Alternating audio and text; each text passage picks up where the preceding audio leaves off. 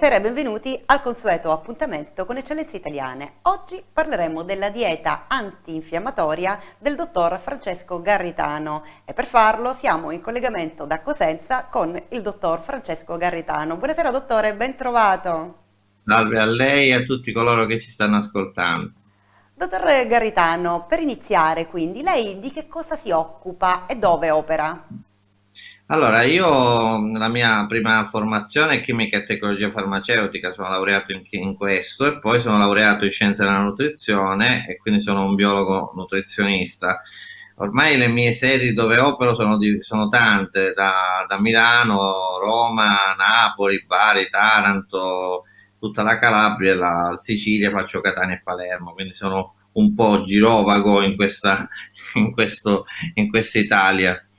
Insomma, gira un po' tutta Italia lei, dottore. Ma come mai sì. ha ideato questa dieta antinfiammatoria? Allora, tutto è nato dal fatto che siamo tutti un po' infiammati, cioè il eh concetto dell'infiammazione secondo me viene trascurato troppo.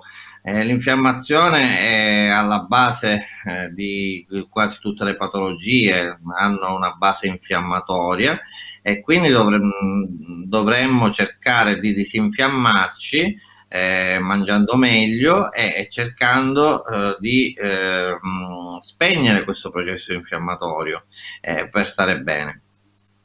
Dottore, qual è la differenza tra un'infiammazione acuta ed un'infiammazione cronica?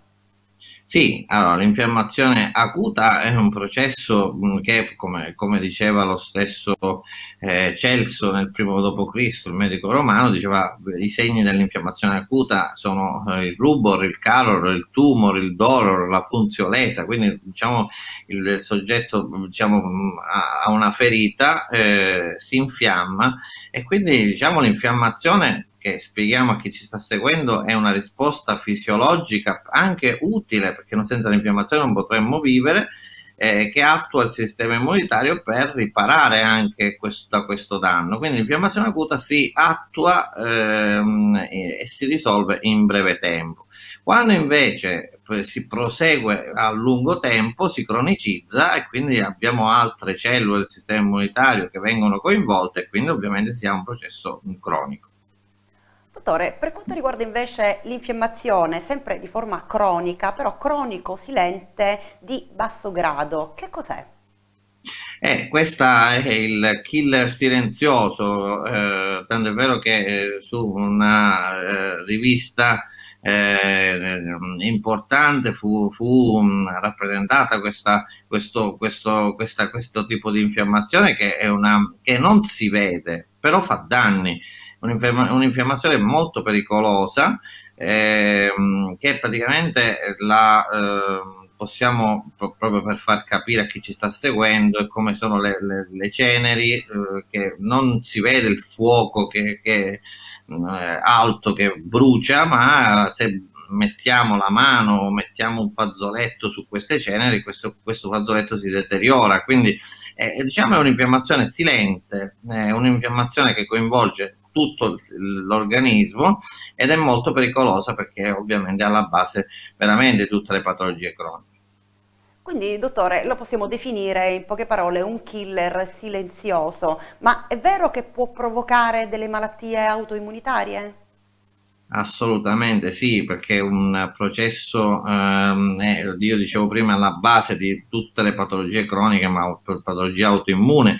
Io mi occupo da, ormai da tempo di patologie autoimmuni, di malattie infiammatorie, il mio cavallo di battaglia è la, è la tiroide con la tiroide di Hashimoto, con eh, la, le, le, le varie, varie, malattie autoimmuni, eh, la fibromialgia stessa, la, le, le, malattie croniche intestinali. Quindi ovviamente se, se c'è questa infiammazione di basso grado, ovviamente ne, vanno, ne, ne, va, ne, va, a risentire in primis l'intestino che diventa, comincia a diventare eh, permeabile, lascia passare ciò che non deve far passare. Siccome il sistema immunitario sta per il 70% all'interno dell'intestino, ovviamente questo sistema immunitario viene disregolato e quindi va ad attaccare ciò che non dovrebbe attaccare.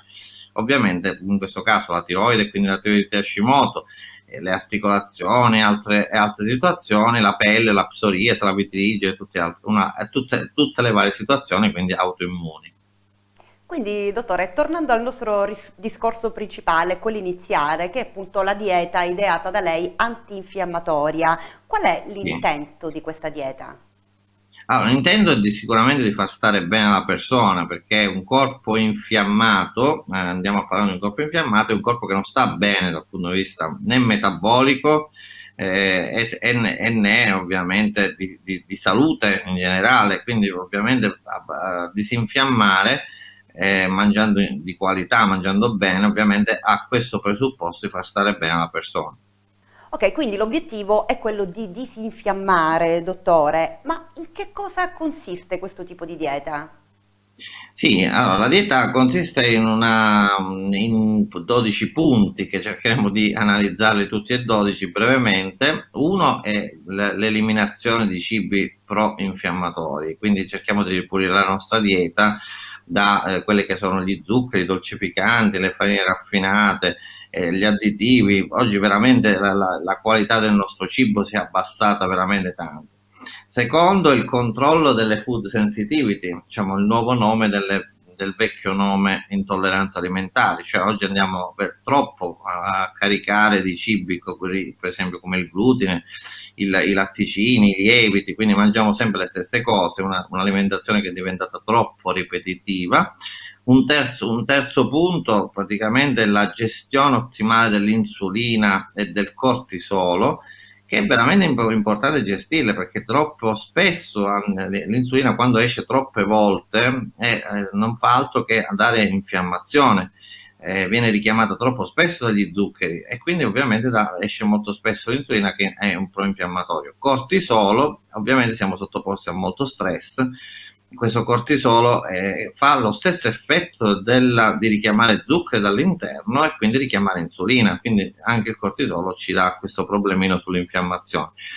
Riequilibrare l'ecosistema intestinale è il quarto punto perché bisogna non solo ripensare al nostro microbiota, ma, ma pensare alla nostra eh, membrana nella, del, del nostro intestino e pensare al muco, che invece il muco è la parte che sta tra il microbiota e l'intestino. Quindi diciamo che è molto importante tutto l'ecosistema intestinale, compreso il GALT. Poi detossificare correttamente il nostro organismo, penso che è importante per prendersi cura del nostro fegato, che la, che da cui passa tutto il nostro sangue pieno di tossine, quindi quando è troppo carico ovviamente andiamo a peggiorare la situazione, ma anche i nostri reni, quindi gli organi emuntori. Gestione della disfunzione mitocondriale e azione antiossidante, importantissima la nostra cellula che è dotata di queste centraline che sono i mitocondri, Mm, che sono appunto producono la nostra energia. A volte vanno in tilt e quindi ovviamente producono, si la cellula produce molti radicali liberi che sono delle, del, diciamo, delle specie molto reattive che vanno dappertutto, vanno ad attaccare mm, la, la, membrana, vanno ad attaccare il nucleo, danno mutazione, quindi ovviamente un'azione antiossidante è molto importante. E poi abbiamo l'importanza di seguire una corretta crononutrizione, cioè seguire il ritmo diciamo, dei, dei, nostri ormoni, mangiare più al mattino. Eh, io il mio motto è eh, colazione da re, pranzo da principe, cena da poveri, quindi come facevano i nostri nonni tempo fa che seguivano questa, queste indicazioni.